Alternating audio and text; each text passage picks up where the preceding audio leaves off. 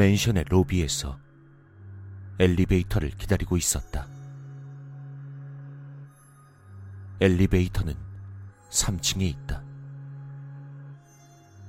2층, 1층, 그리고 지하까지 내려갔다가 다시 1층까지 올라왔다.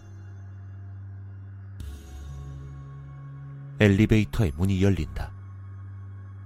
난 순간 움찔했다. 여자가 타고 있었다. 30대 정도일까? 마치 박쥐 같았다.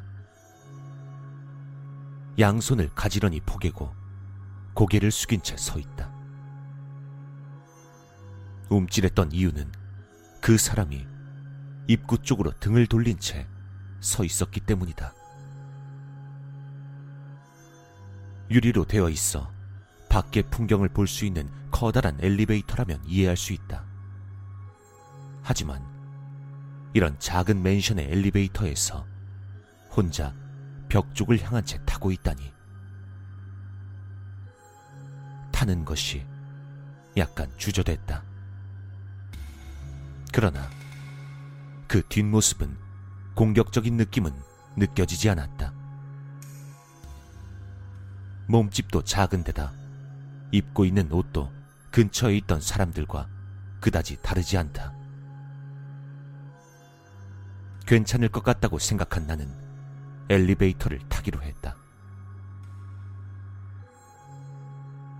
아무렇지도 않은 척 올라탔지만 또 이상한 것이 눈에 들어왔다. 어느 층의 버튼도 눌러져 있지 않았다.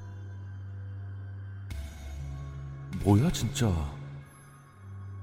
이 맨션 사는 사람이 아닌가? 아니면 엘리베이터 조작법을 모르는 거야?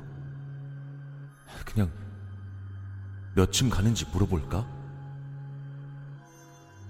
그러나 그런 일들을 생각하고 있는 사이에도 그 여자는 조금도 움직이지 않은 채여서 말을 걸지 못하고 4층에 도착해버렸다.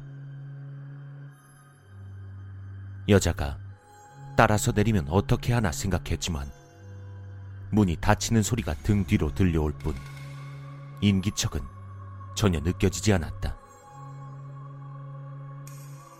그렇게 집으로 들어와 자고 있는 어머니가 깨지 않도록 조용히 목욕을 하고 냉장고를 열었더니 목욕을 마치면 반드시 마셔왔던 우유가 다 떨어져 있었다.